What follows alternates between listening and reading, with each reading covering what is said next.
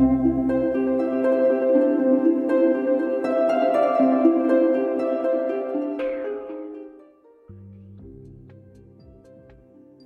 friends, and welcome to episode 494 of the Juicebox Podcast. On today's show, Phoebe. That's it. I just liked Phoebe. I really enjoyed talking to her. I think you're going to enjoy listening to her. Isn't that easy? It's simple. Phoebe's a type 1. She's had diabetes for a while.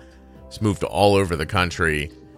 Her dad is super interesting. Please listen to this episode. While you're listening, please remember that nothing you hear on the Juicebox podcast should be considered advice, medical or otherwise. Always consult a physician before making any changes to your healthcare plan or becoming bold with insulin.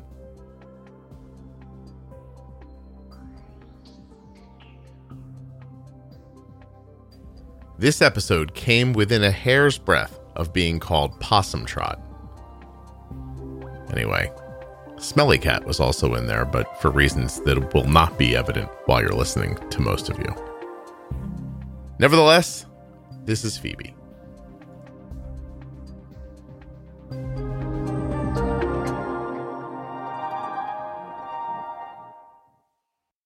This episode of the Juicebox Podcast is sponsored by the Contour Next One blood glucose meter.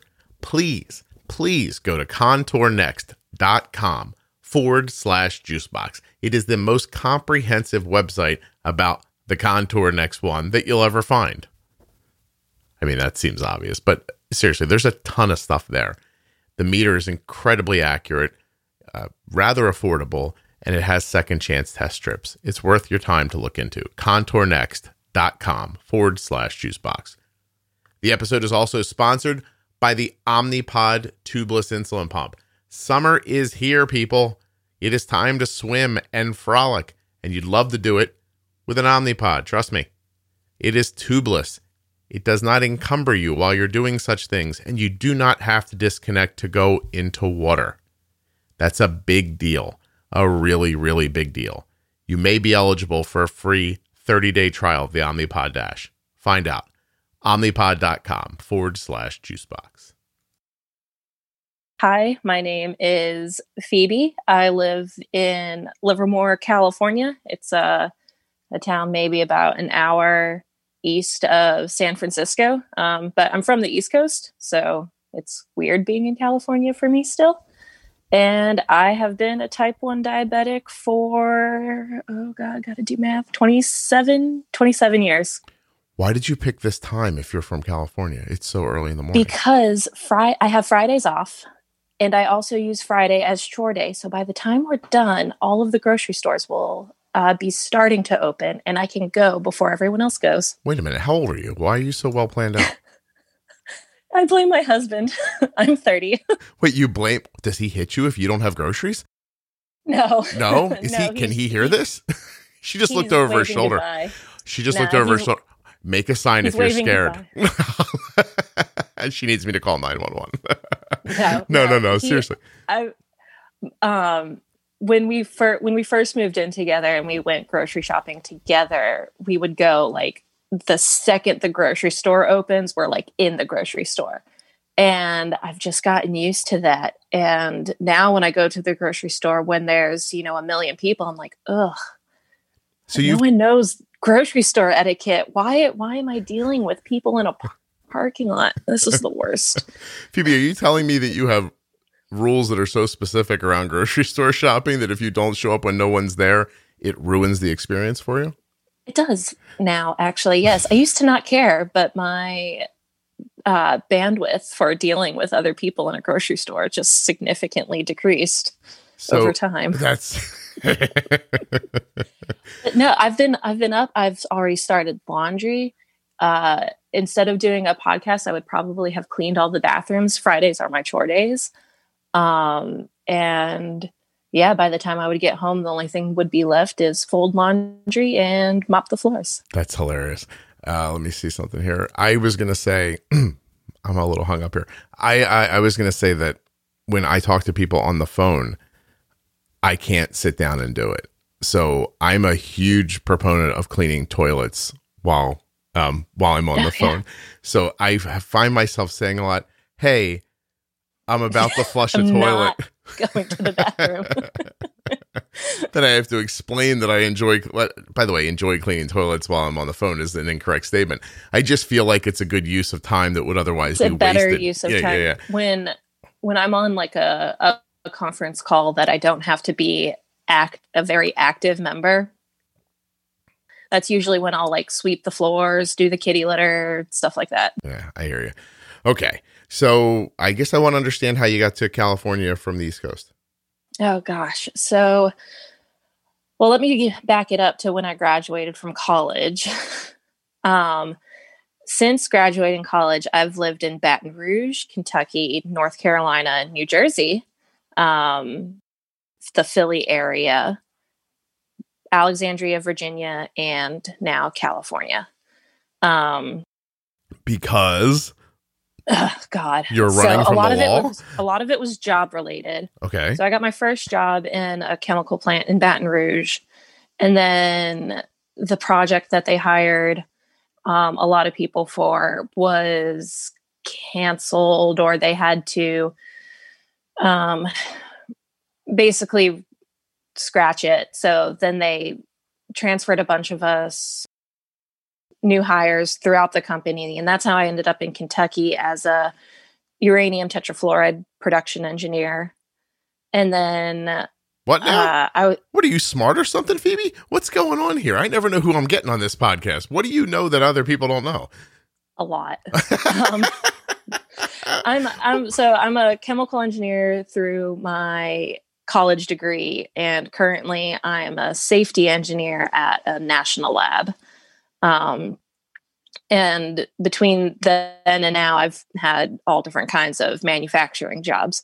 But being in the middle of nowhere, Kentucky, just as a not married 22 year old was like the worst thing you could be uh, you know, the prospects out there. Whereas, well, well, at least he has all his teeth. hey, people listen to this uh, this podcast in Kentucky, Phoebe. You're killing me. Hi, people from Paducah. It's between Possum Trot and Monkey's Eyebrow. Bet you didn't know that. Wait a minute. Did you make that up? No, those are real towns. Right, and I have my husband has a a shirt that says uh, "Welcome to Possum Trot, Kentucky." I have to tell everybody listening from Kentucky right now that if that's actually true, and I think I have no reason to doubt Phoebe, then her snarkiness earlier is reasonable, and I don't think we can hold her uh, accountable. I for it. promise, Yeah. it, it's true. It's not like I was in Louisville or Lexington or you know one of the populous areas. Um, like the nearest Target was an hour away. That's So you're just a very no rural to- place by yourself when you're 22. Yeah, exactly. Was it a really good job, or was it just you needed to start somewhere, or what's the idea behind it? Uh, kind of. I needed to start somewhere because when I got transferred, I was only six months into my career, and quitting at that point would be it would be harder to start up. So I was like, all right, I'll go here. I'll work until you know my contract is, so I don't have to pay back relocation, and then I'll just find something else. And then that's what I did. And I was in a rotational program for. Hi. She's sorry. killing a cat while we're talking. What are you doing to that poor cat? Oh, He- that- he's This is new. He he meows when he wants attention. That's okay. I do something similar. Yeah. Um, no, he he literally will forget where Andrew and I are when we go to bed. And I just realized that it's really dark in my room. And he'll meow from downstairs, and we have to essentially invite him um, upstairs into the bedroom so he can, you know, come snuggle. All right, so Um, well, give me a second here. So you're, I understand taking a job anywhere when you start off, but the Mhm. part that throws me off a little bit is being by yourself, and because I ima- I'm imagining maybe I'm wrong that you work all day and then there's not a lot to do. You don't know anybody and you're not near anything. Is that how you're? That's yeah, that's pretty much what Kentucky was. Um, I actually started dating Andrew when I was in Kentucky. He was a groomsman, and I was a bridesmaid at our close friends um, from college wedding. And so I met him and uh, told off my ex at that same wedding. And like, I, I knew when I saw Andrew, I was like, hmm, all right, target acquired. so Good. you saw Andrew and thought he's better than the one I have. Is that what Uh, you- no, no, Oh, no. had. Oh, had. um, and uh, yeah, I saw Andrew flirted very heavily, and then that job at that job we had a four day weekend for labor day and we had been texting each other because he was in new york getting his phd and i was in kentucky just wasting away. And um you know we had been texting and i was like hey i have a four day weekend for labor day. What should i do? And i think he jokingly was like oh you should come to buffalo and i was like i could come to buffalo and then like 10 seconds later i purchased a plane ticket and Phoebe, are went you? to Buffalo. That's amazing. Are you unstable or no? Are you just uh, free? No, Oh, no. okay. Uh, he's he's a good he's one of the best friends of one of my best friends from college. So she has good taste. Um, so I have to tell I knew you, he wasn't like a weirdo. For people in Kentucky, it does not bode well that Buffalo was the place she escaped to. just, just so you know. he was getting his PhD. He's smart, so that's Very nice. So we're gonna have little tiny smart babies one day. I hope so. Yeah, wouldn't it be crazy if they were kind of dumb? two of you were just like, like. That's like other than them getting type one diabetes, them being like dumb or their favorite uh, subject being English is like my worst nightmare. I had a conversation yesterday with a couple, and I don't do a lot of three ways. Record. Mm-hmm. I don't do a lot of three way recordings, but this was fun, and and they were both um very like they had very you know kind of specific like traits and hobbies and things, and all I could think the whole time I was talking to them is their kid's going to want to play football, and they're just going to sit there for I years. hope, my, just- I hope if I have a son, he doesn't want to play football. Soccer's fine. Uh, but football with all those head injuries just freaks me out. Oh, I didn't bit. even meet the head injuries. These people were just the furthest thing from sporting enthusiasts that you were ever going to meet. And I thought, imagine if they had to sit on a field for 15 years, it would probably ruin Oh their no, lives. we we'd love it. See, you so would. we're- Okay. We're both Penn Staters, um, so I mean we have a wall dedicated to like um, football stadium, the football stadium panoramas Mhm. in our home. So, so this is this is what we need to get to from your email. She's going to show me. Yeah, well, this is the exact lunacy I would That's our expect. from- dartboard. yeah, from somebody who went to Penn State. Now, I so when when when Phoebe sends me an email, she just says kind of like, uh, you know, I was in college. I did this like dance marathon to raise money for cancer, and I Yeah. was like, immediately being from the Northeast, I thought Phoebe went to Penn State because Well, especially since you're in Jersey, I'm sure you've either seen the canners or have almost hit one with your car. I have grown up around a bunch of Penn State students standing on corners collecting nickels and dimes for a very large portion of my life. Um, And I know about somehow I tangentially understand that there's this dance marathon to raise money for cancer, but mostly what I know about people from Penn State are is that they um they are just shy of being cult members. Uh, because a little bit. why do you all love it so much? Um, so you know, people are like, "Well, it's such a big school, aren't you just a number?" And honestly, the way I went through it is, you make it, you make the school as big or as small as you want it to be. By the time I was a senior, like you know, I was, I was knee deep in my engineering classes. I was involved with Thon. I was involved with homecoming. I was in a sorority. I was in another club, and there's just there's so much to do and of course you know football is just fun and at that time you're you're 18 to 22 years old you have absolutely no responsibilities compared to being you know a Mhm. real life adult and you know when your when your biggest responsibility is making sure that you study for a test um, with your other engineering friends it's just i don't know it was it was probably one of the funnest four years of my life and um, football was a big part of that I have So- never met a person who went to Penn State who didn't absolutely adore it. Just never. yeah i So it was and plus you know i mean not to you know totally miss out on like the the academic part like penn state engineering is a top engineering school yeah, it's a good school. like it it's it's uh you know and plus the good thing too is um, they tell you the statistic when you're going through it um, one in one every 100 working professionals is a penn stater so um you know eventually we'll meet somebody maybe else. maybe a hiring manager is a former penn stater and boom connected click Yeah, and then you the do then you do the secret handshake that only you from Penn State and the devil knows, and the next thing you know, yeah, see, you've got she's making a, a- yeah, maybe there is a handshake. All right, let's not mess with these people just in case they really are a cult, and I don't want them coming after me. Uh, No, but anyway, no, no, she's like, no, we're not, which is exactly what they would train you to say, by the way, Phoebe. True. the Kool Aid is delicious, by the way. so you're diagnosed at what age? I was going into my third birthday. I actually had to ask my parents about my diagnosis story because I didn't really know it. Okay, So um, I first asked my mom, and she was like, We were shopping for your third birthday cake. And oh, backstory my mom is a nurse, and my dad is a surgeon. okay. So, medical, strong medical background for both of these people.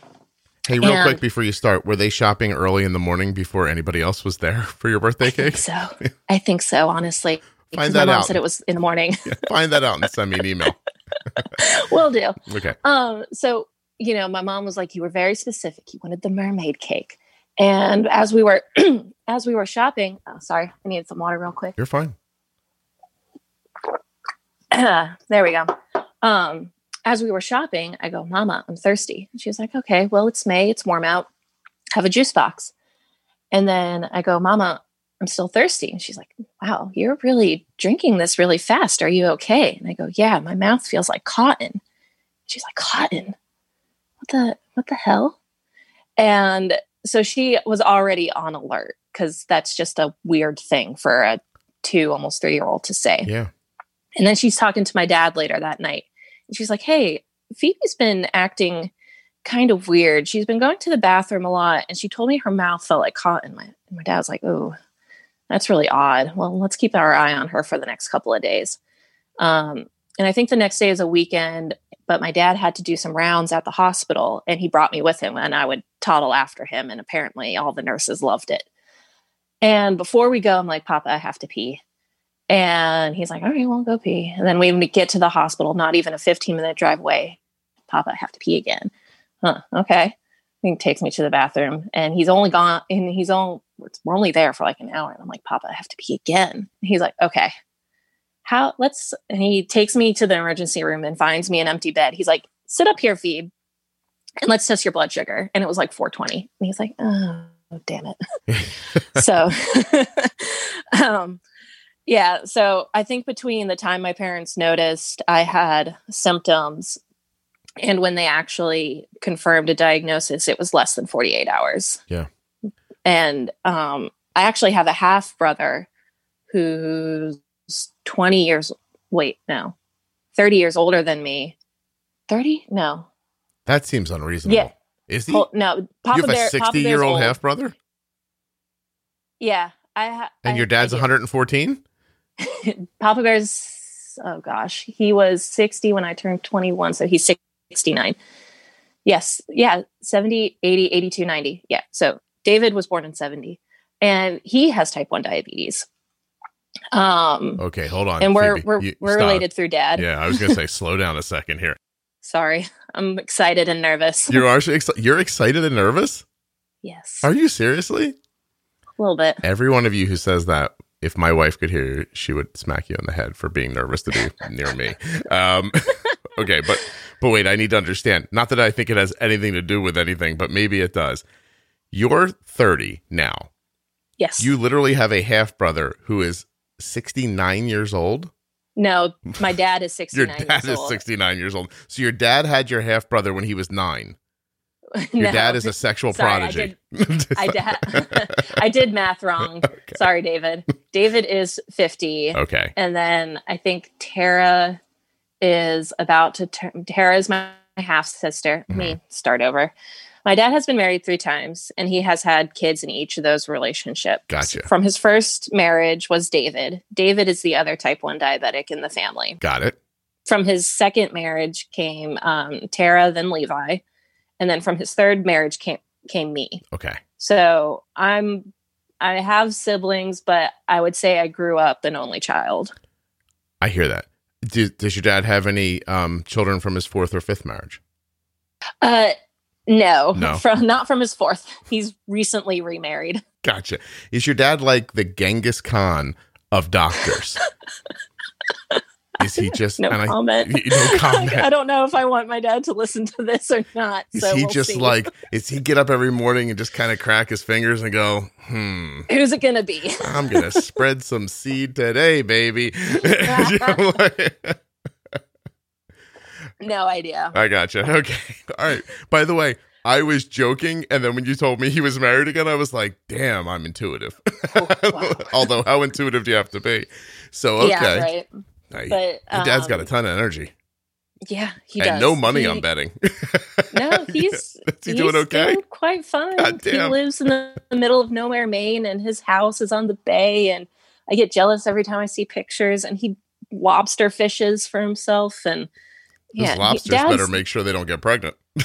No, dad- yeah, I know. Dad is just a he's the most like eclectic man I've known. And until I met my husband, he was like the smartest man I've ever known. So it's interesting. That is really kind of interesting. Okay, so you have an older half brother who also has type one.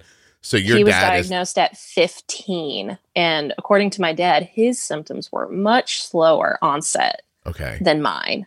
Like it took them a while to figure out David was um a diabetic, but for me it was like Right, away. Well, he had also seen it before, I'm imagining, unless he was True. Yeah.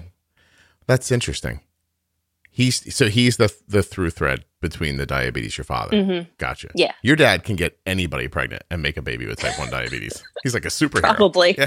I mean, two two out of four kids, right? That's He's batting That's 500. Yeah. I really I know he's older, but I'd like to see him knock up two more ladies to see what happens. my dad kind of looks like the most interesting man in the world, is how I would, but paler with blue eyes. so you imagine the most interesting man with a with a darker sheen. Uh, like the you know the original Dos Equis man. Yes. He was very tan. My oh, dad is he not tan. literally Oh, I see. I gotcha. All right. That's who my dad looks I- like. you weren't just being uh, there was no hyperbole there. You were literally no, saying no, the I was actually guy- making a, a, a real reference. a real reference. Gotcha. Yeah. I got to stop using so many big words or people are going to figure out I know more than I say I do. Um, let's get back to me saying great and wow. All right. Now, Okay. I'm not much smarter than I purport to be on the podcast, by the way. Me neither. It's fine. Okay. So you are diagnosed at 3 mm-hmm. What was it like growing up with type 1? That was 27 years ago. And I can do math reasonably well. That was like 1997. No, ninety three. Ninety three. Yeah, So I, I, I transposed the seven and the three in my ma- my backwards math. Okay, 1993. Fair enough. yep. I, Um, I, by the way, in 1993 was 24 years old. So you seem very young to me. And um, and so what was it like growing up?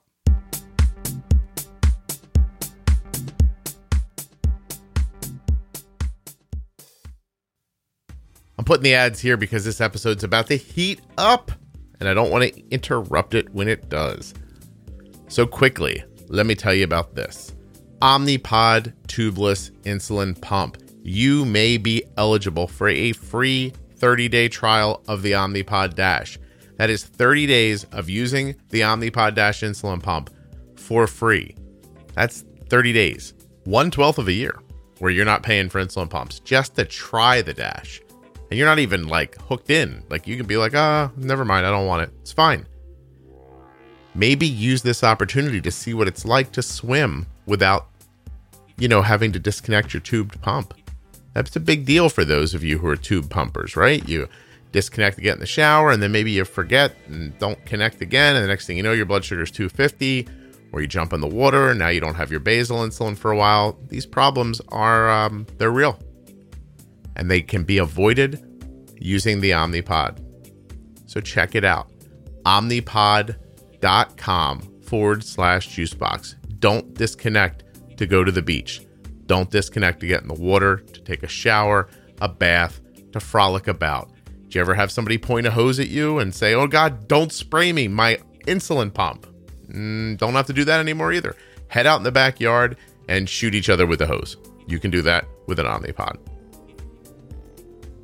There are a lot of other great features about the Omnipod that I am now don't have time to tell you about. But this whole uh, bit about it being tubeless and uh, eligible to get into the watery situations, it's a big push here for the summertime. Don't forget about it. Omnipod.com forward slash juicebox. Now, you have an insulin pump or you don't. You have a CGM or you don't. But everybody has a meter. But not everybody has a great meter. But you can, and it is not expensive. The Contour Next One meter is the most accurate, easy to use, easy to hold, lovable little meter that my daughter has ever had. It is the favorite of mine, personally. I love it. ContourNext.com forward slash juicebox. Second chance test strips where you can go back in and get more blood if you don't get enough the first time without ruining the test strip or impacting the accuracy of the test. And the accuracy is crazy. It is a it is so good. It's so accurate. It's accurate. Do you understand? It's super accurate. Find out about it, contournext.com forward slash juicebox. If you don't need anything else from a meter, at the very least, you need accuracy. But this meter's got so much more. It's going to fit great in your pocket, in your bag, in your purse. It is incredibly affordable. You actually may be eligible for a free one. You could find out at the link. Uh, seriously, head over. It's the most comprehensive blood glucose meter website I've ever seen in my life. The people who put it together really made sure that everything you needed to know was on that site and it was easily accessible. ContourNext.com forward slash juicebox. Go find out if you're eligible for the free 30 day trial of the Dash. Omnipod.com forward slash juicebox. And now we are going to dig into Phoebe's life and laugh like hyenas. There are links to these sponsors and all of the sponsors at juiceboxpodcast.com or right there in the show notes of your podcast player. All right, you guys ready? You're not ready for this, but you're going to love it.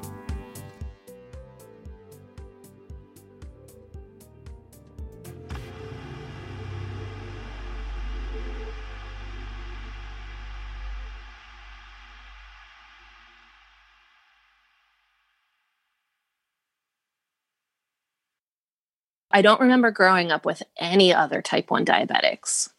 And it, it was actually quite hard in the early years because my, my parents divorced shortly after my diagnosis or the same year of my diagnosis. Well, he's on a schedule. He can't. I'm sure it had nothing to do with you guys. He just had to keep moving. I guess. yeah, yeah. No, go ahead. I'm sorry. But um, so my my mom and I moved to Atlanta, and the the reason I moved back in with my dad is apparently my um, daycare didn't handle my diabetes well. They would administer insulin, but they wouldn't draw it up. So every day during lunch, my mom had to sit three year old Phoebe on the phone and had me count the lines that I could see. And eventually she, what? That's arbitrary. Yeah, it's so weird, right? Yeah, yeah, yeah. So, you know, and, and she's a nurse, so it's not, and she was a nurse and now a single mother. So it's not like she could just, yeah, you know, be at home with me to take care of me. So she was just like, I guess she called my dad and was like, "Oh, and I, it, this isn't working. Um, she needs to come be with you, or there's more resources." And because you know, my my dad was a essentially like a big fish in a small pond kind mm-hmm. of thing, and you know, with him being an orthopedic surgeon, he's operated on everyone's mom, grandma, blah blah blah. And I had already had an established nanny at that up there, so I moved back in with my dad. And from what what I can remember, you know, there were definitely no other type ones, um, and my dad was very very adamant that I learned how to do everything I needed to do without the help of an adult. So by the time I could do long division, he was having me calculate my my dosages. Um, you know, it was it was hard at first because I was on NPH and regular right back in the day, mm-hmm. and that just sorry, I just remembered a funny story. So with NPH and regular, um, we've talked you've talked about this before, but you have to be on a very specific eating schedule and I was the pickiest eater in the whole world. Yeah.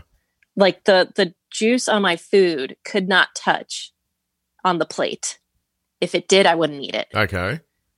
And I had learned that if I just hold out long enough, dad will panic and feed me whatever I want.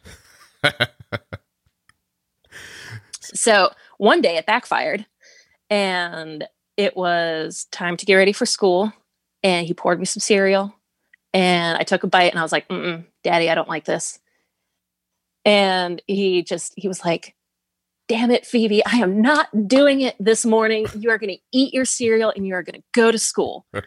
so, so I eat the cereal. I'm crying. I'm like, I don't like it, Daddy. It tastes bad. And turns out, go to school. Everything's fine. Come home. Dad's like, all right, we need to go to the store. We need to get some milk. And I was like, but we have a full thing of milk. And he's like, oh, sweetheart, I'm so sorry. It was spoiled. True story. So the, d- the day I he decided he couldn't put up with your bullshit anymore was the day the milk was bad and then he made you eat it. that is exactly what happened. That's great. Uh, that is exactly what happened. Um, yeah. So, and, and think of, you know, I think I was like five or six at that time too. And I was stubborn and petty enough to just plow through it anyways. So, mm. if, yeah, um, well, you see. won. You ate that milk. You ate that. I ate it. Yeah. I ate it. I didn't drink the milk, and he was like, "That's fine." But I ate it. Just get out of my house. Go to go to school. Just go to school. I got ladies coming over. You got to get out of here. uh, and then and so, but yeah, he he was very adamant that I knew because with him being a doctor, um, you know, I, I couldn't call him to ask, hey, what should I do for this? Mm-hmm. Um, so he he made sure I knew what to do. Of course, when he was he was there, he would double check things. And sorry, Cat's second cat back. coming in. There's another cat. Yeah, this one's Meowser. Oh, Meowser. Yeah. I wish you guys could see. That is a pretty cat. Um, Thank you. No, of course. Well, so you, his schedule didn't really allow for you to be in contact with him, and so no. how did how did and also texting wasn't a thing, so it was all phone calls and beepers. It was just yeah, um, you know. So back in the day, like, and I was a latchkey kid. You know, I would come home from like kindergarten and let myself in the house. Mm-hmm. Um, and do you think you know I, I, knew how to make that scrambled eggs from a young age. I knew how to make a sandwich. Like I knew how to cook for myself all from a very young age. Wow. Because if anything happened, I like it's it's me. Yeah. It's not. I really am so. finding myself wondering if people even understand, like younger people would even understand the concept of that. Like if I tried to explain to my son that you used to come home in kindergarten, bust out your key, let yourself in the house, and start making some eggs, if yeah. he would oh, just be gosh. like, no one called the if, police. If we, if we did that now, like CPS would be all over us. But back back then, it was totally normal, yeah, right? Yeah, I, I um, I I raised my brothers, I mean, pretty much, right? Like, you know, yeah, uh, yeah. I, I don't think that um is as common anymore. I'm sure it still happens, but it's it's just probably not nearly as common. Um, but Good. Well, all I know is being so independent growing up. Uh, I did go to diabetes camp once. I didn't like it because I felt like, oh, why are all of I don't like being around other diabetics. Why are you trying to tell me to do with with my diabetes? You don't know anything. Go away. Um, I, I grew up to be so hyper independent that I have a hard time sharing when I need help because okay. it, it's my thing. It, you know, um, that's been pretty much the only cause of like a disagreement between Andrew and I too. It's just like he's like, "You need to tell me when you are low," and I'm like, "Yeah, but usually I've already taken care of it." And like one time, I literally sat in front of him with a uh, my checker, two Gatorades, and I thought that was enough. And then I finally came back up, and I was like, "That was a bad one." He was like, "Why didn't you tell me?" I was like, "Because I was I already handled it. It's fine." So, so. Th- this is interesting, seriously, because the people I told you about earlier, I recorded with yesterday. Mm-hmm. I am going to be certain that whenever one of them comes out, that yours comes out, they, they come mm-hmm. out together, because sure. these people um, are a younger married couple, mm-hmm. and she, the non-diabetic, is incredibly involved in his type one, and it was seamless the way they talked about it. And you're Yeah. like, get away from me. If I have to die, I'll die, but you're not helping me. yes. Um, I, have gotten better. So I have a Dexcom, Mhm. and the hardest thing for me to do was to let Andrew follow me, um, which he he does now. And he, gosh, I was working out the other day, and I started to dip, and he has a song that apparently he was driving the other day, and he was listening listening to "Low" by the Foo Fighters, and he's like this song is you. I was like, what are you talking about? He goes, well, it's called Low.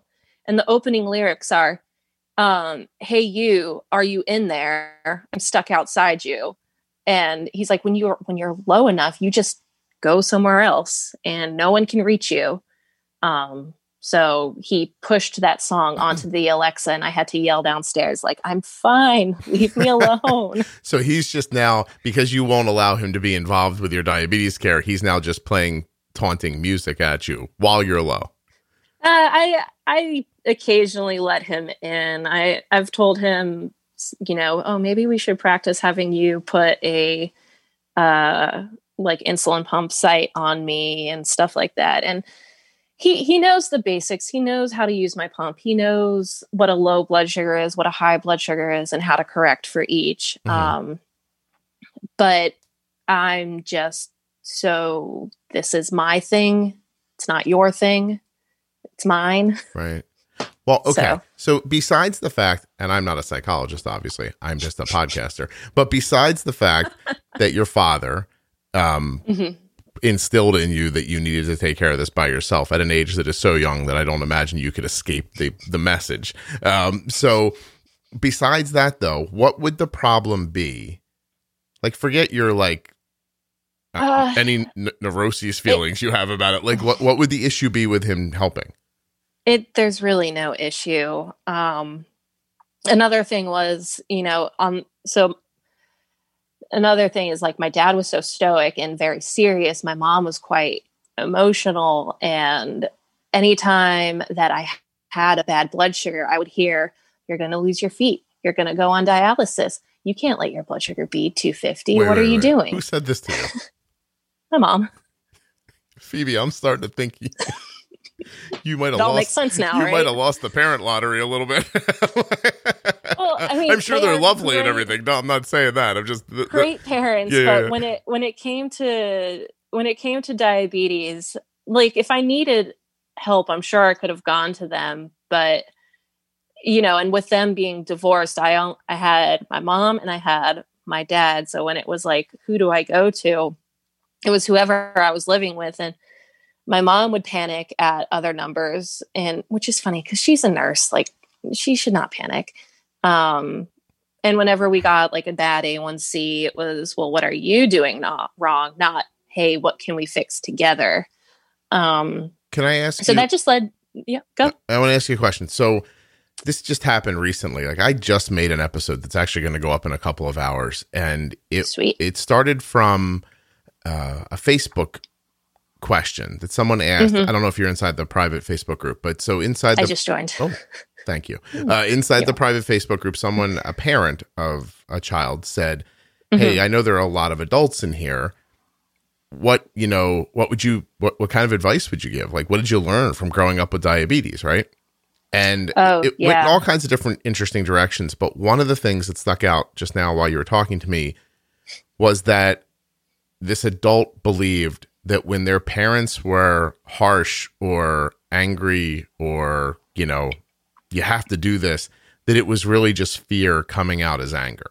That they were just Mhm. afraid for you and Oh, didn't know what absolutely to do. Absolutely. Right. right um and you know it it really is it was just really was just fear like you know i'm i'm my mom's only child and she like if anything happens to me she would just crumble right Mhm. so she wants me to be healthy she wants me to pop out like a million kids um and when i was younger anytime that my blood sugars were out of whack um, which you know back in the day whack, whack was you know below an eight right Okay. that was like the general consensus of the 90s and stuff S- um, say that again. The below an eight A1C. Yeah. Yeah. So if you were below Like- an eight, things were So- upside down. Oh, great. Oh, that was just no, great. if I was below an eight, things were great. okay. Um, because back in the back in the day, they preached the better high than low. Right. Don't Yeah. want her to go low. And um, now we're learning. Well, we don't want them to go high either. Yeah. So Why just one? um, why, why do we always pick one? Why is it always this know. or that? In life, I'm stuck on Yeah. this lately. No one can just see the nuance. It's always just this or that. It, it's no. There's never a And- blend. There's never a mix. I don't know. I know. And um, you know, I've I've started ever since listening to your podcast, I have gotten more aggressive with my insulin and I'm I'm at a 5.2 now, which was a huge success for me. Um, I've been in like the low sixes for the past couple of years, but then I was like, hmm, pre-bolusin, huh? All right, let's give that a whirl. That took a dropped point. my A1C by a whole point. yeah. wow. Um, That's cool. What about your spikes? How do, how have they changed since you pre bolus? What did they nor what did they once were? Spike now is like 160. Like, Right.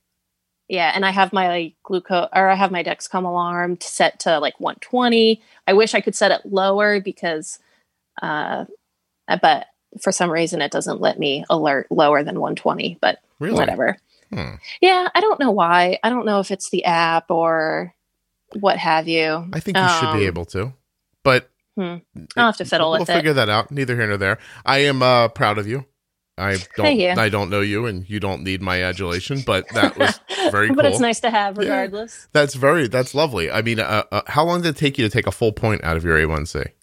No, three months. Yeah, that's what I think too. I don't think it Yeah. takes long at all. Um, And I agree with you. 160 is the number where I start thinking I messed this up. Like, like you, you know what I mean? I don't feel good anymore at 160. I don't. I get a little bit queasy. Um, and you know, I'm I'm 30, and my husband and I have been talking about the baby thing. Um, my my two good friends in California, they're both pregnant now, so apparently it's contagious. yeah, Um, and I was like, all right, well, pregnancy is going to be a number. And he's like, well, you don't know that. I'm like, I do. it, it's going to, it's, if even if it's an easy pregnancy, the diabetes part is going to suck. And then if it's not an easy pregnancy, pregnancy is going to suck and diabetes is going to suck. So we have an agreement that I'll be pregnant once, like we'll get through a healthy pregnancy once, and then I don't have to do it again. I don't have to Uh. do it again. your your verbiage is terrific there. If I was you, I would just trade those two cats in for a larger animal, and We're thinking about getting a puppy. yeah, something with a Um, more human face, and I think you're finished, really. so, are Yeah, you scared? I- I want to know about this. Are you scared to to be pregnant? A little bit. Yeah.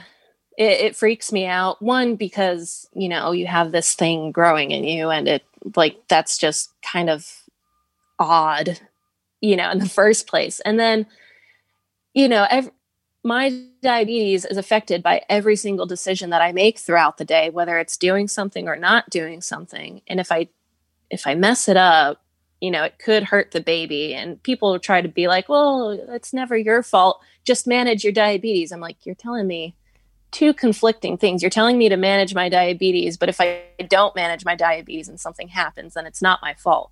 It's like you, you got to pick one or the other. Yeah, Um, there's a difference so- between the kind of comfort we give each other so that we all don't lose our minds and and and, the And then kind what's of the yeah what's real. real- yeah right Yeah. yeah so you know like i would know that if something had happened because i'd let my blood sugars run high for a little bit um, and I, I also know that it's not like one high blood sugar it's consistent high blood sugars so i'm basically right now is i'm trying to practice hmm pregnancy blood sugars without being pregnant and That- i think i've gotten the hang of it a little bit I think that's a great idea honestly. uh, i have the time um, we're not looking to do it anytime soon Mhm. um, Did the so did the pro tip why not? episode on pregnancy help you at all? Oh yeah, that was actually the first um what the first few episodes that I listened to. Okay, yeah. So, Well, so and I was like, huh, all right, so it's doable. It sounds terrible, but it sounds doable. So your concern really is, if I'm if I can dig into this a little bit, your concern Yeah. is that you think you can do it. Now you've proved that you can do it. Now you're worried that you just arbitrarily won't do it or that something will happen so wonky that you can't. Is that right? Yeah, I'm scared that just because I can handle it without being pregnant and the added hormones and gosh, I, like I was talking to a doctor and they're like, we want you to eat a bajillion carbs a day. And I was like, hmm, how about no? you know, like they want you to eat like 50 carbs at every meal and have breakfast, lunch, dinner. Oh, and don't forget your 20 carbs of snacks. And I'm just like, so you want me to be in the 200s all the time? They're going to ask you That's use, what's going to happen. It's going to be a lot more insulin, is what it's going to be. Yeah, gosh, I it's, know. It's going to be a lot more. And it's, that's it's going to weird be like to puberty. wrap my head around. Like all of my basal rates are between 0.8 and 0.9. And the fact that it would have to go up to like three is just like it, it's I know it's the insulin that I'll need and it's not going to cause me to tank because my body needs it. Mhm. But it's still it's still a bit of a mind warp, you Yeah, know. it's hard to wrap your head around. And It really is. I, I really want to, I actually want to have somebody on to talk more about that. And I don't even know how to like blend it into an episode or not, but it, it really makes all the sense in the world.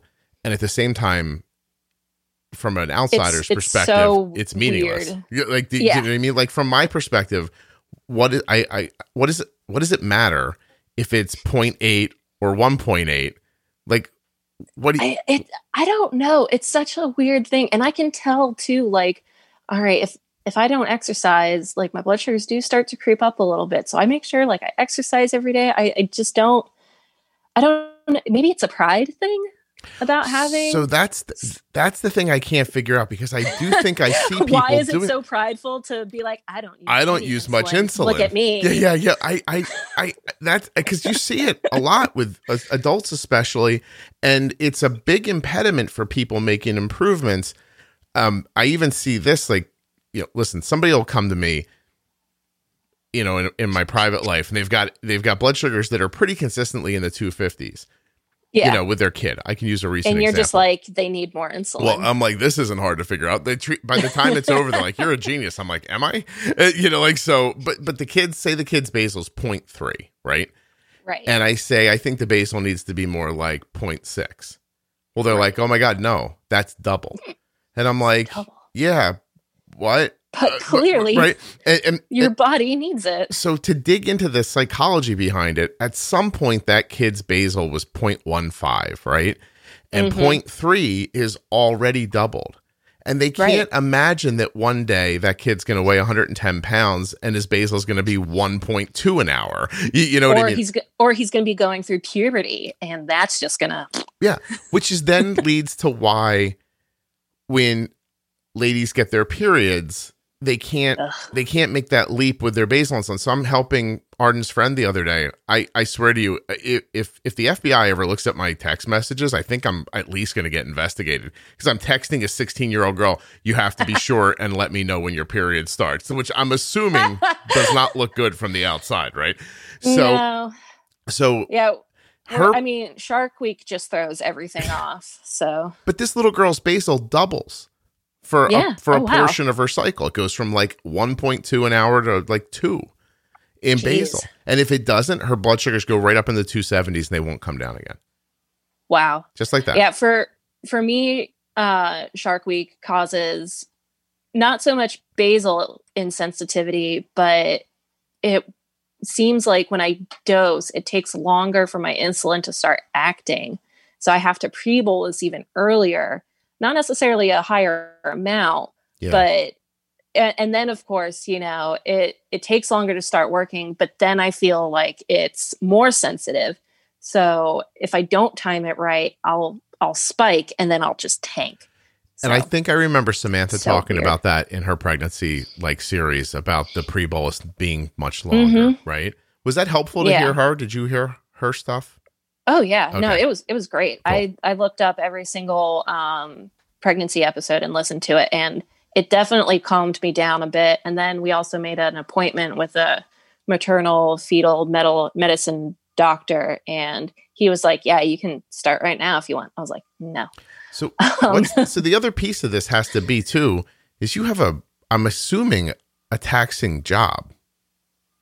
um it's not too bad. I have a I'm a safety engineer, so my role is a lot of documentation um, and also just making sure that um, when someone does introduce like a new process, a new chemical, we go through the okay, well, what if there's a reaction we didn't expect for? What if um, we overpressure the system? What could go wrong and who could get hurt? Um, thing, things like that. So and this is I a just de- it's a desk job then. Like you you work uh, from a part part desk, part being involved with like a, a research project. Ah, see, in my mind, this was like an 80s movie, and you had a white plastic helmet on, a long white coat. You were holding a clipboard with safety goggles on, walking around somewhere checking things out. So I Oh no, I, I do that you too. do that too? Oh, okay. yeah, it's it's a little bit of everything. Um, you know, I I find it to be pretty entertaining. Um, and it's it's especially different with so you know I'm, I'm in a more research uh, based role right now. And before I was in manufacturing, and manufacturing so much more high paced than a research and development kind of thing. Mhm. Um, and you know, the chemicals I used to work with in manufacturing were just nasty, nasty, nasty. Um, like you cover the size of your palm with one of these chemicals, and it could cause heart arrhythmia, and you could die. Kind of nasty. Wow. Um, In my fun stuff. in my fake But- 80s movie, Michael Keaton was in the helmet for some reason. Now let's try to figure out through my memory why that is. Hold on. I'm going to guess it's a film called Gung Ho where they were making cars. And I remember uh. Michael Keaton in garb slightly like I've described. Gung Ho is not a good movie. Please don't watch it. but it was huge right. in 1986. And now I'm going to Google something. it to find a picture of him. And with any luck, he's going to have a helmet on and be walking through a factory. George Yeah. Wendt was in this film. Do you remember George Wendt from Cheers by any chance? It rings a bell. Does it? My memory is I can't believe this is what passed for a movie when I was a child and a teen. My kids are watching of- like Infinity War and you know, I'm watching Michael one of my one of my friends' favorite movies, and not sarcastically favorite, but like her actual favorite movie was Big Trouble in Little China. okay it's acceptable i'm just saying when i was growing up uh, this is why like raiders of the lost ark and star wars was so huge because everything else was just it's like hey, it's like an independent Was film. gung ho. yeah yeah it was it was like four guys talking on screen and sometimes a, a white lady would wander in and do a little you know expository like dialogue and then leave again she's right it is time for dinner yeah things have grown since then uh Uh, Anyway. yeah. Well, I I was gosh, I forget why we were on this topic, but um I don't. husband and I were talking, I was and worried- I was hold like, they could never make a movie like Blazing Saddles Oh, today. yeah, no, no, we're not seeing any It, it would the the script would be burned. like we've insulted everyone who's alive. We can't do that. Can't do that. It'll come back around, by the way. I think Se- so. Seriously, the the woke thing will fall asleep. Will subside. yeah, yeah, and um, and and everybody will be like, "Oh, that's funny." Okay, Oh, this is funny again. yeah, Good. It's, it's it's okay to be funny. Nobody means it. Uh, you know, no one's Right. saying you should do that. That's uh, Exactly. def- definitely could happen. Uh, might not. Be, I might be. You know, I might be old enough to be one of your step brothers at that point, but uh, you know, by the time it comes around, but that could Yeah, be. well. So I'm remiss here if I don't ask, as we're talking about, because we were talking about your kind of job, because I was wondering if the work you did would interfere with being pregnant at all. It seems like Mhm. you'll be okay. Um, Yeah. is there any and this is not why you came on so i feel bad asking this but i feel like Yeah, this is where it led us to is there any like voice in the back of your head that's like oh if i have a baby i'm gonna get divorced No. no you don't like have like that like like Andrew is far too good to let go ever. oh, okay so, So you'd he- be the problem if it happened you're saying no, that if yeah, it no. The, the only sideways it would be you pregnancy issue is the diabetes. Gotcha. It's, it's just freaky to me. i just didn't But know no, if- and Do you know what I'm saying? Like, Yeah. you know, like no, no, maybe no. An- Andrew's just he is like one of the best men that I not like he's one of the best people I've ever met. um and you know, he's he's he's caring, he's smart, he's funny. And he's the kind of funny that it's like it's not obvious right away. Um but as you as he like warms up to you, he starts cracking out these one-liners and um then you realize like oh my god this kid's hilarious Oh. um Phoebe, do you guys like tell math jokes to each other while you're having sex? Just be truthful. chemistry actually Chemistry? Okay, I wasn't sure. I he understand. uh i pref- you know there's a uh a math pickup line and it's like hey girl can i be your derivative so i can uh lay tangent to your curves and my response to that is uh i'd rather you be my integral so you can take up the space beneath me Everyone, that's how smart people hear humor. Just so That's you how know. smart people get pregnant. That's how they get pregnant. They make a blueprint first, and then they get together and meet a number of different times over Zoom to make sure that it's going to work out. And they plan a day off into the future, and then they also have an extra day in case that day doesn't work. Uh, Yeah. And that's it. I, by the way, thank God people can think like you, or I'd be washing my hair with, you know, whale fat. no, I just make still, sure right? no one. I just make sure no one gets hurt, and if they do get hurt, I figure out how that happened and make sure it doesn't it happen again. again. That's a pretty cool job. Um, it's fun. I enjoy it. I would see. It's interesting. I would think you would. My my wife has a job that if she sat and described it to people, most people I think would be like, "Oh God, I, I think our jobs are very similar Yeah. in that we're both dealing with federal and state regulations, Mhm. and we have to make sure that those regulations are applied and followed. And if something goes wrong, we have to fix it essentially. So, because I think you mentioned once she works for like the FDA or something. She she works in um, drug safety, so not Right, not for yeah. the government side, but so she yeah she very much makes sure that what's happening on the company side is safe for the people who are eventually going to end up with whatever it is they're working on. Yeah, Right, and it's right. very detail oriented, and Mm-hmm. there's a ton of laws and rules, and you kind of need to know them. It's not like it's not, you know what I mean. Like it's Yeah. it's it's like a stop sign you can't see. You Right. have to know it's Yeah. there and stop, but no one's going to tell you it's not there. And if you don't stop, they are going to come along and give you a ticket. It's a very Yeah. interesting um, uh, It- set it- of knowledge she has. Yes. Yeah, and I my knowledge bank is oh, we need to increase the exhaust velocity because there was an incident that happened in middle of nowhere Colorado where people were painting and it caught on fire and five people died. So that's what my knowledge bank is is all of the chemical industry's major accidents for not following safety Yeah. regulations. And you don't have to just know your company. You have to know what's happening everywhere because it might have happened to another company and it would apply to you at some point. And Mhm. yeah, Yes. that's interesting. No, and it takes. Listen, I'm not going to lie to you. Like, I watch my wife work sometimes, especially now. She's been, she's been, you know, she took her, Right, she took over our dining room for like the last seven months. Um, yeah. there are not a lot of people who could do what she's doing, and she's Yeah. exceedingly good at it. It's it's really like fascinating. I her brain must be firing a million miles an hour. Um, because Oh, yeah. if you put me in that job, I would just, I'd be like, I don't know, what do you guys think? And if, and if nobody said anything, I'd be like, huh, must be okay. No one on All the call right, said it's anything. fine then. Move on. so, yeah, then five people are dead in a painting booth somewhere. Uh, you know, something like that. yeah. So I Wow. mean it it's it'll be fun. So Cool. So, what do you do now? Like, how do you manage? What's your gear? uh so I have a Dexcom and a tandem insulin pump. Are you using the Control IQ?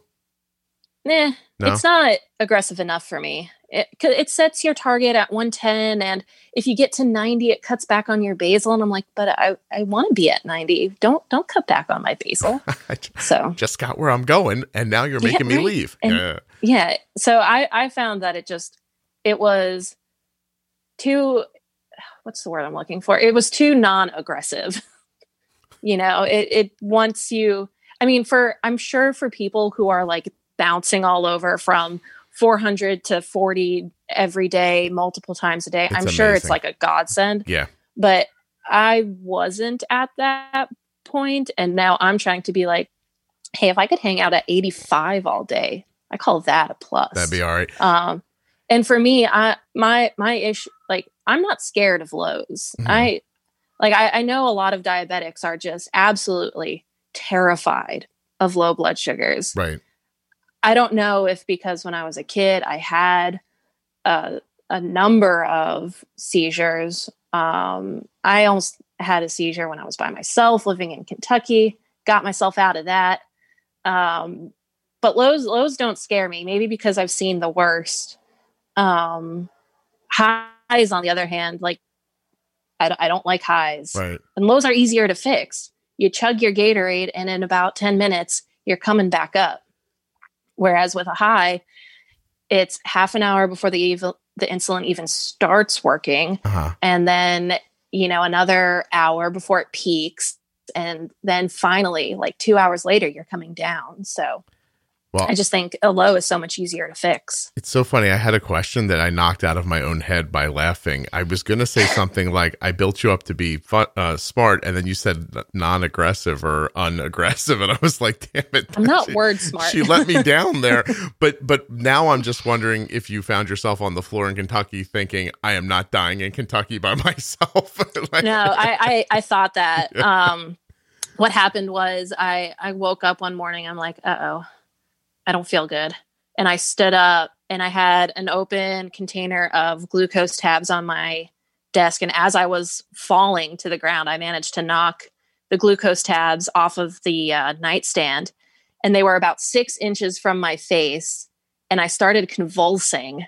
Um, i was completely conscious the whole time which was bizarre. Mhm.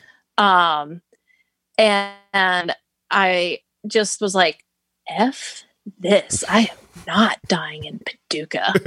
And i managed to like fl- like you know in um the princess bride when after he eats the miracle pill he like flings his arm Yes. to like move around. I basically did that and i got a hold of like three glucose tabs and shoved them in my mouth. And then uh and then i regained motor function and i shoved like 10 more in my mouth. And then i called andrew and uh, he's like why are you on the oh i facetimed him. He's like why are you on the floor? I was like i think i had a seizure but i'm not sure but i don't feel good. He was like okay. I'm like what are you doing? He's like i am getting the number for the paramedics just in case i lose you. I was like alrighty. And I'm busy telling Alexa to play low by the Foo Fighters. we didn't have one of those at that point. That was that was before uh before alexa I'm just impressed that an engineer had enough hand-eye coordination to knock something on the floor as they were falling. What do you think of that? well i well i play soccer so oh, well, um, they don't let you use your hands in soccer, though. i was a goalie Oh, look at you! You have an answer for every one of my questions. yes So i was also concussed once so maybe that's why i'm not good with words that soccer ball hit you in the head a little too hard. no someone kicked me in the head Oh, that's worse. yeah. For weeks, I was like, when are we going to make up this game that we missed? And my teammates were like, Phoebes, you we, missed we it. didn't miss, we didn't miss that game. It was like, ha. We all played it. You sat on the side and said weird stuff for like an hour and a half. Oddly, you went back in. That was probably not a good idea. Did you really try to play again? Uh, My coach put me back in. Yeah. That's not, I saw my uh my son's catcher one time took a foul ball and came right through and hit him in the helmet, and Oh. he caught a little longer before he came out of the game, and it was a du- a double header, and I spoke to him hours later after all the games were over, and he's like, I only really remember like the last half hour what's going on right now. Like he just he was gone. He played afterwards for a little while. Doesn't remember playing like anything. No, I, I don't remember anything from that day. And then later, I was getting headaches, and my mom took me to a doctor, and she was like, you know, have you had any injuries in the past few months? I was like, well, I was kicked in the head. And my mom looked at me because she didn't go to my soccer games because she would panic anytime someone came near me with the ball. So I eventually told her, I was like, you gotta just not come. I thought she didn't come because it was soccer, no, which is no, like, she she would she would yell like, "Ooh, watch out! Oh, sweetheart!" And I would be like, "Mom, stop. Everyone should And know. I, and I was like, you don't have to come. yeah, just and leave her at home. And then she was like, wait, you didn't tell me this. I was like, oh yeah, I probably forgot. I I want you and everyone listening to know that at this point in the the life of the podcast, I only tease about soccer because of Mhm. one person listening. So I'm so Excellent. if so if you're listening still, one former collegiate soccer player who once emailed me and said, "Please stop making fun of soccer." I'm quite literally just doing it to f- with you. Perfect. just so you know. Excellent. it just makes me happy to tease and think that there's one person out there that's like, why won't he stop making fun of soccer? It's a nice sport. A, I don't Oh, like it's it. It's like one of the And- few sports that women can play where you can still hit each other and it's fine. So what about roller that's why I derby? joined. I thought about joining a roller derby team uh, when I was in Kentucky because there was nothing else to do, and I thought that would be fun. I got to be honest. If anyone's listening who does roller derby, uh, Oh yeah, I would like I would like you to be on the show. One of Seriously, I did jujitsu for a little bit, but then I went back on a pump and a CGM. I was like, this is going to get ripped off, and they're too expensive. and you just So kind of stop. So yeah, so throughout your life, and we're gonna wrap up because I we're up on time, but but throughout your Oh, life, um, doing regular and NPH as a kid and everything, do you have any recollection for what your A1Cs were back then? You just think were they actually under eight, or was that just the goal? under eight was the goal. I would probably, f- I was probably floating around eight for most of my childhood. Okay, and then college happened and i wish i had a dexcom in college because i hate checking my blood sugar. I loathe it. Some i like i get that for some people it's automatic and it's no big deal but for me i was lucky if i was testing three times a day Mhm. right? Um because i just hated it and i hated seeing the high numbers and it would be like i would have a beer and then dinner time would come around and i knew i was going to be high because beer has carbs so i'm just not going to check and i'm just going to dose. Um, and obviously with the dexcom that kind of takes care of everything because i can just look at my phone real quick.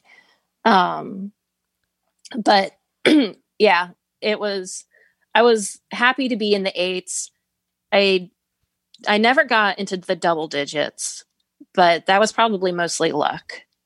And now that I have the data and the technology, you know, I, I can still have like the snacks. And if I if I forget to look at my pump after eating a few crackers, I can be like, Ooh, just give that insulin real quick. All right, I'm 80. Oh, maybe I'm okay. yeah. Um, but messed- back in the day, I just loathed checking my blood sugar, and that's probably why I was running higher we than I could up. have been. Hold on a second. My wife is irritating me. Maybe it's just because we're early in our marriage, but Andrew doesn't irritate me yet. Well, no, she's texting me. She needs to know something, right? Which is fine.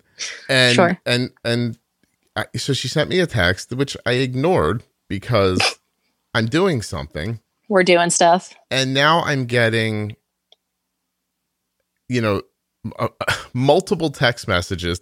So she's setting up a new laptop for work. Her her laptop just died. They sent her another one. She's got to get it set up, right? So Mhm. I get a picture of a screen that's asking for our Wi-Fi password Ugh.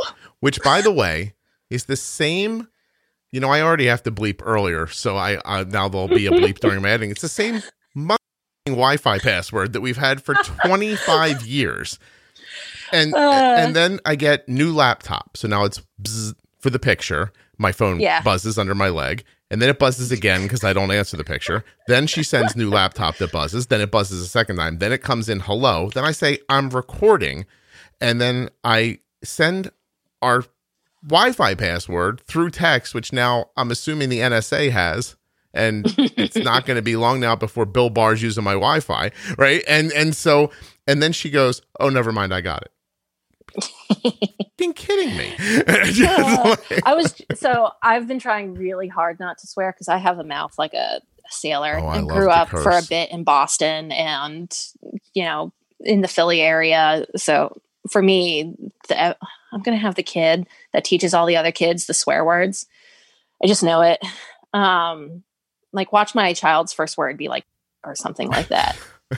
um, and uh, I was I was joking in my head before coming on. I was like, "Oh, we're gonna have to make this an after dark because Phoebe has a sailor's mouth." And you thought, see, you did well. I cursed, not you. I know. I was like, "Oh, once he curses, I'll be good." the biggest problem with cursing is, that then when I'm editing, I have to stop and bleep it and all that. It just takes more time. Although, yeah, I know. I mean, if you're gonna text me seven times about the Wi-Fi password that you goddamn well know, I'm gonna have to I'm be upset. That's all. All right, so hold on one second. So you were saying, boy, if anybody can follow this, they have ADHD. That's for sure. Seriously. But but you were you were you were talking about your management my A one C when you were younger. Yeah. A1Cs were where, where they were. I was wondering, is there looking back, regular and NPH, was there any way to really affect it? Like, how could you have affected it? Back then, I mean, you had a meter, right? But you didn't use it very frequently, if at all. It probably wasn't super accurate. I mean, when I when I was a young kid, it was better because I was more under my parents' watch. But once I turned like 13 and I was pretty much on my own, my checking got a little more lax. Um, but with yeah, with regular NPH, really it was dose, eat at the right time, dose again, eat at the right time. So there there really there's not a lot of tweaking you can do with that system. It, it's meant to keep you alive. It's really not meant to um manage down numbers do, and stuff like that. Yeah like no. you can now. How how um so when you were speaking about college it was interesting you said something that kind of flared my my my head a little bit. You said uh that you would think, oh, I drank beer, so my blood sugar's high, so I'll just give myself insulin, but would eventually lead to checking. So you had to check, but you were swapping checking to make a good decision for checking to save your life when you could have just like it reminded me of sleep. Do you ever do you ever yeah. know somebody who can't sleep on a schedule and you say they're always tired and they're sleeping mm-hmm. in and you say, look, if you just went to bed four hours earlier, you'd get up you'd get up four hours earlier your life would be yeah. on the process of the sun the way your brain's meant to be and you'd feel better and etc you it, it, all makes this it, it's not like you have to be at a job at one o'clock in the morning. You're just physically making the decision not to go to sleep. Just slide the clock a different way and start over. And similarly had you just moved the blood sugar check to where it would have been helpful Earlier. for you none of this all would have happened. But and you're a bright person so my question is is why does that not? I don't mean just for you. I think a lot of people struggle with this. Why, Why does that not happen? I, I think I just, I just, it would be like, uh, well, I've already messed up this blood sugar. Might as well just lean into it and see if I can maybe fix it later and hope for the best. Cause it, it, it was very much a, I don't want to know if I'm high. So I'm just going to ignore it but eventually you'll be high and then you'll have to know. Yeah. I mean, eventually you'll you'll know just from the way you feel. And but of course, you know, as your blood sugar stays elevated, you get a little more used to it being elevated. So, you know, you feel fine, but yeah. you're not fine. Um, you know, you're perfectly describing dieting seriously like you know you get up in the morning and you're like this morning i'm gonna have two eggs and a half a piece of rye toast and a cup of coffee and i'm gonna get myself together. waffles and, and, then, yeah. and you're like you take a bite well, you're like well hell if i'm gonna have a bite i might as well have three waffles. Somehow that's the leap you, you know? Right. It's it's very much that i don't know there i think there's like there's some kind of folly or something that has it has an actual name but i forget what it is. But it, it's very much of a well, I already messed up this one time. Might as well just lean into it. I'm trying and... to figure out what part of the brain lights up for that because it's the same thing, right? Like, so now that I've had the waffles, yeah. when lunch comes, I'm not going to have, you know, a watercress sandwich with tuna, right? Right. So now I'm like, I ate waffles this morning. So, you know, we should probably get pizza. And then, you know, you get pizza and then you're like popping candy in the afternoon. Then you don't feel well and you're like, oh, I shouldn't eat like that. And then, you know, I'm going to get and up tomorrow and do better. Over. Yeah. And then in the morning, you're like, oh, what is it? Two eggs. I'm going to poach them, I think, this time. Little rye toast, blah, blah, blah. Kid comes running through the room with uh, those little muffins that come in the package that you know oh, aren't God, food. Yeah. And you're like, oh, those things are great. You're popping them in your mouth. And the next thing you know, you weigh 65 pounds more than you mean to. Right. So so seriously, I think it's the same thing. It's probably very similar. It it's just a it's it really is a well, I already messed this up instead of you know just trying to deal with it and fix it. And you know, as as a kid, like no one likes to see that your blood sugar's high because especially I don't know if it's just from I feel like the the attitude has definitely shifted um from when I was younger, but it it was very much a that blood sugar is bad and it means you're not doing it means you're doing bad with your diabetes and it was very much not a okay, this is the number. Let's fix it and move on. Okay. Um which I think is a much better approach. Yeah. You know, not to assign good or bad to a number. Um, it's just here's the data, use the data, and then move on with your life. Yeah. Um, I, which is what I'm starting to see like more like in the chats and like the um you know when someone says like oh what's the best piece of advice everyone goes don't assign a moral value to a number right well, it's also interesting when you're because you're talking about social media. I also mm-hmm. think that social media draws in people who are in a certain part of the process too. Yeah, I so that has always been my issue with like joining some of the diabetic groups because you see, you know, you also and a lot of times it's like the same thing with like Yelp. People don't people rarely write a good review because they had a great time. They want to write a bad review so everyone knows that they had a horrible time at your favorite restaurant. Yeah.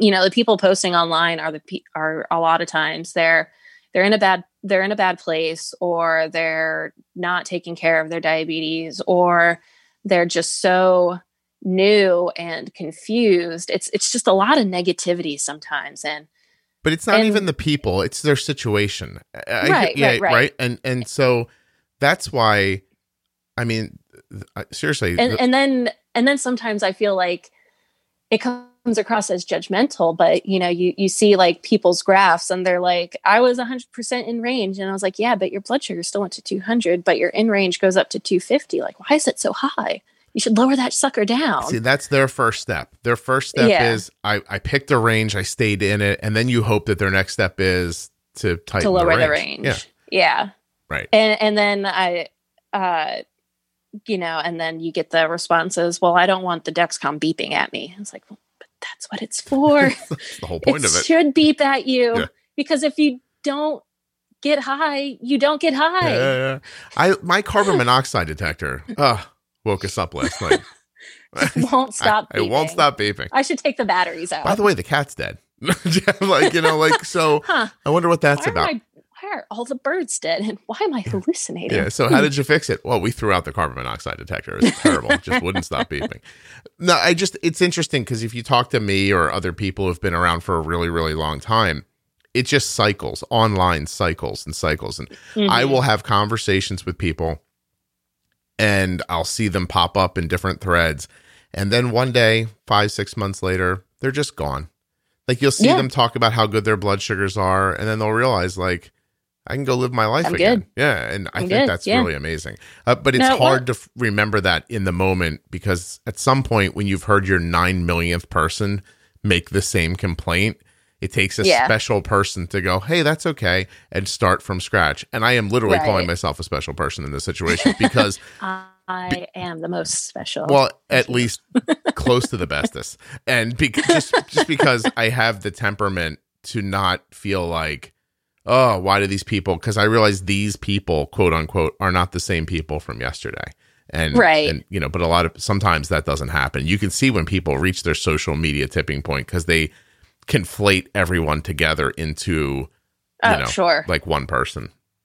But yeah, for for me, it was just uh, it was more negativity than I wanted to deal with, and and I don't know if this was because how I was raised, but a lot of oh woe is me, this is the worst. Like I'm not saying that diabetes doesn't suck because it does. If I had the option, I would totally go like be on the experimental trial for a cure, right? right? Um or if I what like if I could go back or if like a genie would pop up and You'd say like it. what's your one wish? I'd be like get rid of type 1 diabetes. Yeah. Um you know, like I would totally do that. But once you once you start using the data and figuring things out for yourself, it it it really is okay. I still have days where something throws me off or I get a little sick and like I'm floating in the 150s, 160s all day. So then I don't feel so great. Mm. Or, you know, I have Thai food and misjudged it and now I'm at 220. Like it definitely happens, but it, those are fewer and further between than when I was a kid.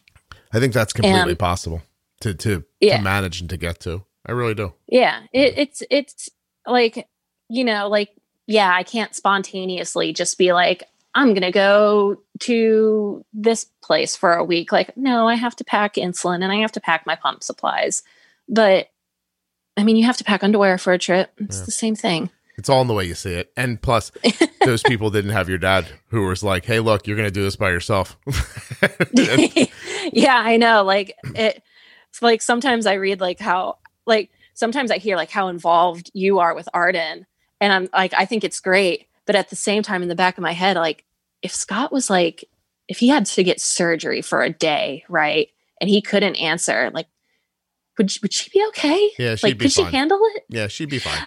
She's I'm, just, I'm sure yeah. because I'm sure you're teaching her as like you're helping her, you know, with uh, hey, we should give this.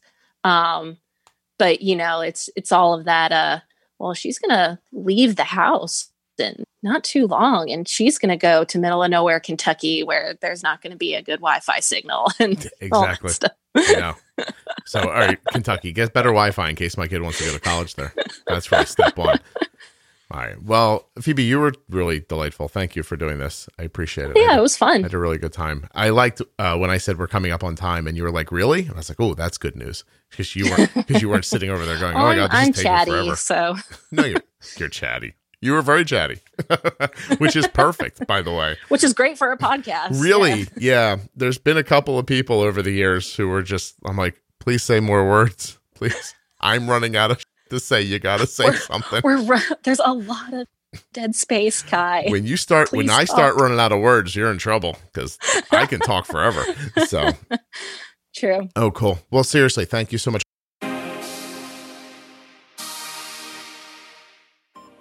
First, I want to thank Phoebe because she was terrific. And then I want to thank the Contour Next One blood glucose meter because it's terrific. And you can find out more about how terrific it is at contournext.com forward slash juicebox. And to my longest standing sponsor, Omnipod. Thank you, thank you, thank you. Find out if you're eligible for that free 30 day trial of the Omnipod Dash at omnipod.com forward slash juicebox. There are links to these and all of the sponsors at juiceboxpodcast.com or right there in the show notes of your podcast player. Are you not listening in a podcast player? You should be. It's a really easy way and free way to listen. And of course, wait a minute. I'll just let the music drift off here. If you're looking for a way to support the show, it's simple. Share it with someone who you think might be interested. Subscribe in the app you're listening in or follow. Like if you're in Spotify, follow. If you're in Apple Music, I think it's, or if you're an Apple Podcast, I think that's follow now. Some of them are subscribe. Just subscribe or follow subscribe or follow, tell somebody about the show, leave a great review wherever you listen. These things would be incredibly helpful. And if you'd like to join up with other listeners and talk about diabetes, there's a Juicebox Podcast private Facebook page that is there for you to use as you will. I believe 12,000 users right now and growing every day. Juicebox Podcast, Type 1 Diabetes. And of course, supporting the T1D Exchange by joining their registry and answering their quick survey also supports the show. And this ends the how to support the podcast portion of the podcast. Thank you so much for listening. I'll be back soon with another episode of the Juicebox podcast.